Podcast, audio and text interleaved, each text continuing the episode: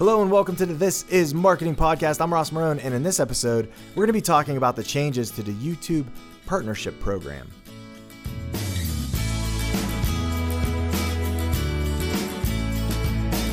For those of you that use YouTube and have high subscribers, uh, we're talking a thousand plus. The changes aren't really going to impact you at all, but they may down the road, and that's kind of what I want to talk about in this podcast. I also want to talk about those of us that just post videos haphazardly. Uh, it's content that we're either doing for ourselves or we're doing on a very low scale business type thing. We're showing how to use products, we're doing reviews. I have a YouTube channel where I do random reviews uh, or how to's, and that's actually what my name is on there. Uh, and I post things from around my house as I'm kind of, I buy a product and I'm unboxing it, and I'm putting it together. I tend to talk about that um, and I'll post that video to YouTube. There's no consistency to it. But what there is is there's viewership on stuff, and I'm I'm very conscious of how I post and using item numbers and manufacturing numbers and part numbers, uh, and being very specific and trying to be timely too. If I find a product that's kind of new, I'll post a video about it. I'll do the unboxing of it. I'll put it together. I'll talk a little bit about it, and I post that. It's usually five minutes. It could be as high as ten minutes, and I see tens of thousands of views on those uh, videos.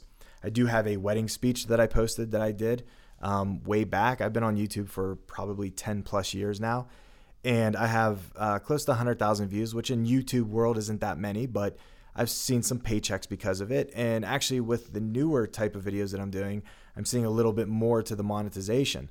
So, what YouTube did is they put out a press release here uh, back in January, uh, early January, it still is January, talking about uh, this change that's coming up. So I wanted to read a little bit of that press release, not the whole thing. I don't want to be just somebody that reads.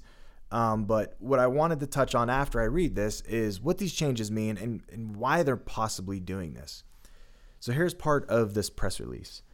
Back in April of 2017, we set a YPP, that's a YouTube partner program, eligibility requirement of 10,000 lifetime views. For a lot of us, this is kind of going off, for a lot of us, that was easy to achieve. So we posted a couple videos, we get that viewership, and now we're eligible to do monetization, which means as our video plays, there's ads that are being run, and if people click on those ads, we actually get paid. This is the same way that Google AdSense works as well. So if you have a website and you have ads running through the Google Partner Program, um, and people click around on that site and they click links and ads on your site, you'll actually collect pennies and dollars from that, which add up over time, and then YouTube cuts you a check.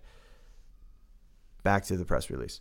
While, the that, that, while that threshold provided more information to determine whether a channel followed our community guidelines and policy, it's been clear over the last few months that we need a higher standard. Going off script, this higher standard is really coming because uh, there's a recently a video that kind of made some national news. Um, a big YouTuber was out in a forest and he saw a suicide victim and he recorded it and with all of his uh, hundreds of thousands, I think millions of subscribers, they saw this, a lot of which they know just analytically are probably kids that follow him just based off the other content he produces. So it was inappropriate um, at best to show this, but also to be monetized because of this. Uh, for somebody to make money off that through this platform, YouTube really had to figure out something that they would do to change this. Now, this doesn't technically impact him as a user. Uh, it doesn't impact what he did. It's not going to hurt his credibility. If anything, I think he got more press out of it, which will lead to more viewership and subscribers and followers. Uh, but that's neither here nor there. Starting today, we're changing the eligibility requirements for monetization to 4,000 hours of watch time within the past 12 months and 1,000 subscribers. We've arrived at these new thresholds after a thorough analysis and conversations with creators like you. This will allow us to significantly improve our ability to identify creators who contribute positively to the community and help drive more ad revenue to them and away from bad actors. These higher standards will also help us prevent potential inappropriate videos from monetizing, which can hurt revenue from any, everyone. On February 20th, 2018, we'll also implement uh, this threshold across existing channels on the platform to allow for a 30 day grace period. On that date, channels with fewer than 1,000 subs or 4,000 watch hours will no longer be able to earn money on YouTube. When they reach that 1,000 subscribers and 4,000 watch hours, they will automatically be reevaluated under strict criteria to ensure they comply with our policies. New channels will need not apply, will need to apply. and their application will be evaluated when they hit these milestones. So that's the press release. On the surface, it's pretty cut and clear. You either have a thousand and four thousand, or you do not get to monetize videos. Is this again impacting the person who probably uh, created this issue? No. And he's probably not the only one. I don't want to just speak at that. But from a YouTuber posting perspective, a lot of us use that to host the videos that we make for our businesses. And there's good reason. It allows YouTube to handle the bandwidth, it allows them to handle the actual player controls. Uh, it's mobile optimized. So if we embed a YouTube video onto our website, it's not actually taking away from the bandwidth that we have to pay for within the website, our hosting services. Uh, and it also doesn't impact us actually converting videos and having players installed and everything like that. That was a huge thing that we had to do 15 years ago. We were constantly making these players with controls. We were using Flash for it. Cell phones obviously killed Flash, so we had to come up with something different. YouTube was the obvious choice. Plus, you have the fact that there's over a billion active uh, users on YouTube each month, as I've mentioned many times. So the audience is there. So it just makes sense for us to post videos. Now, for us that look at this on the surface and say, "Well, that's unfair." It's it's kind of unfair, but it's not unfair. I constantly talk about content in this in this podcast. I want to make sure that everyone understands that you can't just make things to try to make them go viral. Now that happens. There's the few that get that each month, each day, a video goes out and it's viral, and they may post it on YouTube, and that may lead to subscribers, and it may lead them to have a thousand. And then they get into this threshold where they can monetize those videos and they have good content. They're posting it and people are coming back and viewing it. For those that don't follow that, you may say, well, I was making a little bit of money uh, and you know now I'm going to be impacted. They went on to say in this article that the majority, 99%, uh, that are being affected from this are making less than $100 per year based on last year's data, and 90% earning less than $250, $2.50 in the last month. So they're kind of coming back and saying, well, look, this change isn't impacting a ton of people. I happen to know a few people that have over that subscriber threshold. They're they're in the 10 to 20,000. Uh, and they do get a regular check, a monthly check from YouTube because they're producing content on a regular basis, which is relevant to each other and to their channel. And that's really what the nuts and bolts of what YouTube wants us to do by making this change. They're saying, look, if you're producing great content and your audience is reacting to that, then there's things that you can do to get subscribers. You see a ton of videos that either at the beginning, in the middle, or the end, or they have it annotated that they're saying, you know, click the subscribe button below and subscribe to our channel for more videos like this. And that's what YouTube is all about. It's about building subscribers. It's about you becoming a fan of a channel and wanting to get that inboxed anytime a video is put out or being able to log in and go look at your subscribers uh, or subscribees and and go and watch the videos that you love to watch. And for those content contributors that are making those videos, this isn't going to impact them at all. They're going to keep doing what they're doing and they're going to keep continue to make money. I look at every negative thing uh, in both sides. I say, okay, on the surface, sucks for me because I don't have that subscribership to my channel. But it also tells me there's changes that I could have been making or that I could start making if I wanted to build up my YouTuber page, uh, my YouTube page, to get those subscribers. And the bottom line is, is content. I have to think more deeply about the content that I'm producing in order to let subscribers know that I want them to come back. The number one killer, I think, of any business, whether it's with social media or it's blogging or it's posting videos, is having that calendar put together and keeping a consistency to everything that we do. This is telling us, YouTube's telling us, look, we have the data to back this up. We know that it's going to impact a lot of people, but we also are challenging you to look at what you're doing and produce better content we keep moving towards that goal as an industry. As a marketing industry, the goal is to keep producing content that's relevant and engageable with our audiences. And YouTube's putting that challenge out there by saying you're no longer going to be able to monetize your videos this way. For some of us, there's other ways around this. You know, if you don't want to get the paycheck from YouTube or you're saying I've never made a lot of money from pay from YouTube, you can do affiliate marketing. Uh, one of the things that I do with all of the reviews is I'm usually reviewing an actual product that you could go buy on Amazon, and I have an Amazon affiliate program partnership uh, where I link to it, and actually they've just made changes to that membership as well. But at the bottom bottom line here is, is that if I'm making a product video and I'm showing myself unboxing it and it's useful and this and that, and someone's watching that and they find it useful, I have the link right there for them to go buy the product. If they buy the product, I get a commission from Amazon for it. So it's an affiliate sponsorship. Other people that are making money are actually doing reviews of products that are being sent to them. So there's a double edged sword to having subscribers. On one side of it is you have to produce really good content that keeps them coming back. It has to be consistent. It has to be consistently posted. Let them know that you're doing it once a week. You're going to find a video from me every week. I can't even do my podcast once a week. So I, you know, I'm not preaching, I'm not practicing what I'm preach. Uh, but I'm saying that that's kind of the secret formula to this is that if you build that audience and they have those expectations of you and they know what they're going to get out of you, you're going to build a subscribership from that. And that's the challenge is to think that way about everything that you do. Uh, be very purposeful about all of the content that you're producing and put it out there and keep up with engagement. You know, when you post a video and people comment and they're not trolls, go in and comment back. Be helpful. Those are things that people will watch a video, read through comments, and then if they like what you're saying, they're going to look at usernames. If they see it's you responding, there's a very high likelihood that they're going to come back up and subscribe. But also have that solid call to action now in your videos. You're going to see a lot more of that. Please don't forget to subscribe to my channel because people are begging for that. Actually, on this article, funny enough, when you go into the comments, because they still had that activated below, there is nothing but people posting their YouTube and saying, I will give a subscribe for a subscribe. So they're kind of using the, the press release to use that as a way to pivot and say, hey, I'll subscribe to your channel if you subscribe to mine. But even that isn't the appropriate way to get subscribers. We talked about followers. We talk about having a high followership and, and trying to get likes, trying to get fans just by doing things that we think are going to get that, but not building an audience that's relevant to what we're selling. I've talked about in this podcast, even more recently, when I talked about the amount of viewers that I had over the past year and how I've seen a, a large increase from last year. I don't have numbers that I want. Of course not. I don't have the millions of listeners each day. But what I do have is an audience that comes back, and I think they consistently listen to my podcast. And by doing that, thank you.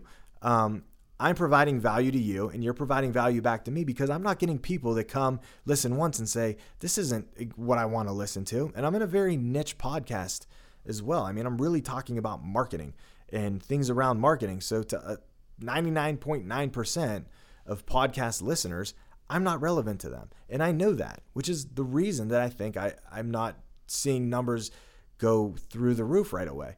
Now, if I had something that was more trendy or, you know, you see the, um, story type podcasts or, or people that are you know that have a, a, kind of a celebrity to them they get the followers right away because they have that building that, that following behind them on other platforms. For me it's about slow growth and slow growth in youtube is going to be very positive. It's going to allow you to get those subscribers they're going to come back and you're going to build an audience that wants to see what you're putting out there. But by building a calendar by keeping track of the content you're putting together making sure there's a consistency across the board um, you're going to see that slow growth. And slow growth is good because the audience retention is also important. Those people that I think have subscribers and they don't have the views that match the subscribers, they're going to start to see the drop off. And that may be something that YouTube does is they're pushing subscribers away from their channel. Maybe they automatically unsubscribe somebody that hasn't watched your video in the past 2 or 3 months because maybe they think that from a user standpoint that by doing that they're helping users forget the stuff that they don't like and lead them to go find people that they do want to subscribe to. So I think you're going to see a dramatic difference between channels that may have been popular a couple months ago that the content has kind of fallen off or they're not putting the same kind of content out just because they're getting fatigue over it. You may see subscribership go down. It may push them past this threshold.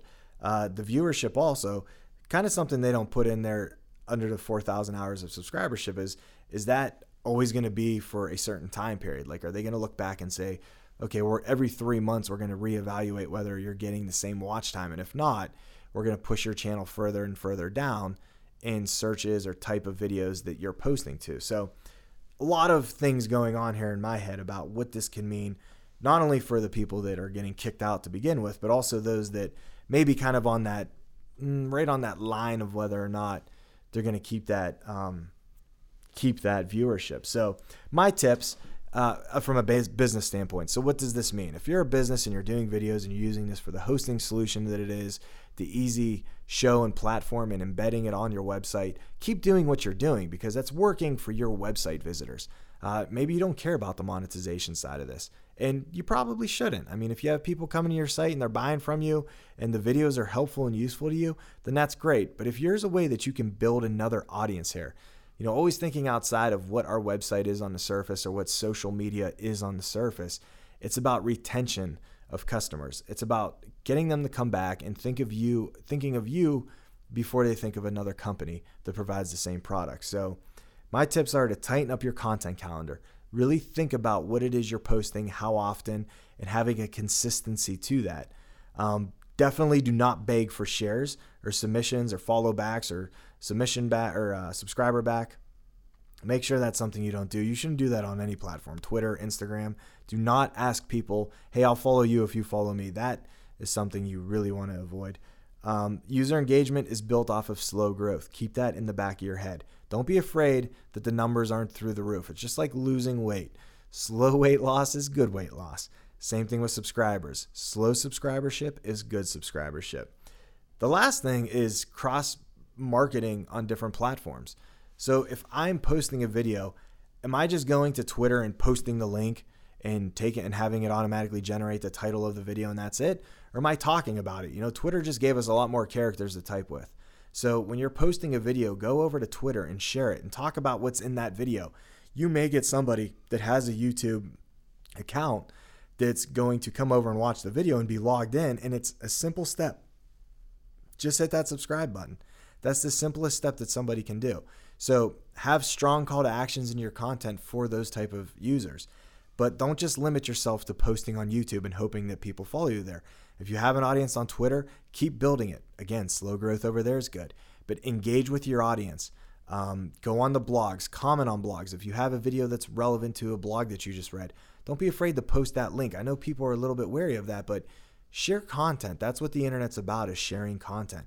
And I think Instagram is a great way to pivot some of YouTube uh, and things that we do there. Same with Facebook. If we do a video on YouTube, post that YouTube video to your Facebook page, have the links, have some text content about it, hopefully create some engagement with your audience there and get them to go over. Hey, if you like these videos and you subscribed to us, you'll get notified immediately the next time we post a video about that. Put something that's enticing. Call to actions are very important. Same with Instagram. Now, you're limited to the amount of video that you could post, but if you could post one minute of that video, uh, you know, you crop it out as you're editing it, cut it down to that one minute and post it on Instagram and then kind of make it a teaser to say, you know, to see the full video, go to our YouTube channel. Don't forget to subscribe for more content like this. So you can fall into that category of being able to monetize your videos. I think the, the, the little nugget of information they dropped in there is um, the little part here that says, let me find it. Uh, this will allow us to significantly improve our ability to identify creators who contribute positively to the community and help drive more ad revenue to them. That's kind of the probably the line that stuck out the most to me. I think what YouTube's saying is, look, we're going to make sure that the people that are, are producing great content are going to get rewarded for it. And by doing that, we're going to help push traffic your way, whether it's they're changing their search algorithm behind this within YouTube or whether you're going to get more pay because of people just clicking ads. You know, ads on whether it's YouTube or the partner program or search, uh, it's supply and demand. So now that they're kind of forcing the demand part of it out by saying there's not as many videos and content contributors that reach even into our ad program, we're creating more ads for people that are doing that. So supply and demand is going to have a little bit of impact, and I think you may even see a little bit higher pace uh, come from the viewership that you get. You may get paid a little more per click because there's less people that are eligible to actually get that ad revenue now. There's no doubt that people are still going to be advertising with Google. Uh, we still use a significant amount of budget with the, the university and across the board with clients on search. Um, Google makes it really easy for us to pop a video into our ad campaign and have it go over to YouTube and pre-roll video, and, and we pay for that. And I think just on the analytics side of being the advertiser, we see really, really significant uh, feedback. We see significant viewership. We see a lot of people that are watching a video that watch our video click into our website, perform an action, and then go back. Uh, so that's really good. And I think that it's really going to have a positive impact on the at the end of the day. So it's really this press release is doing more than just changing subscribers and changing the monetization and everything there within YouTube. It's creating a really great opportunity for people that are have that ability to create video content. And if you're just maybe teetering on whether or not you're going to get into it, this is one of those chances for you to jump back into a platform that's almost resetting itself in a way uh, when it comes to the actual content channels that we see. It's an opportunity for you to start to make a name for the type of content that you can produce. Remember, content's about being the expert. It's about writing things that that show your expertise on a subject. It's about having it produced in a way that it resonates with your audience. It makes them feel comfortable. It informs them of something. That gives you credibility and to your user, it gives them a reason to come back. That's what content's all about. So video content is is going to make a huge resurgence. Uh, not that I think it ever went away, but I think more people have budgets. It's much easier, as I've mentioned in other casts, to actually make a video using a phone. Uh, there's a million different ways for you to make content on the cheap. You don't have to break the bank to do it. You just have to find the right person to actually produce that content. So now's the time to get into it again. It's a great opportunity. I think if you're not doing it, you're going to be missing the boat on this. Uh, if you have comments, you think something differently than what I said, or you agree with me, I'd love to hear from you on Twitter um, at Ross Marone on Twitter. You can find me on Instagram at This Is Marketing. Uh, and as always, you can listen to my podcast by searching for This Is Marketing on your favorite podcast system. Thank you for listening, and we'll see you next time.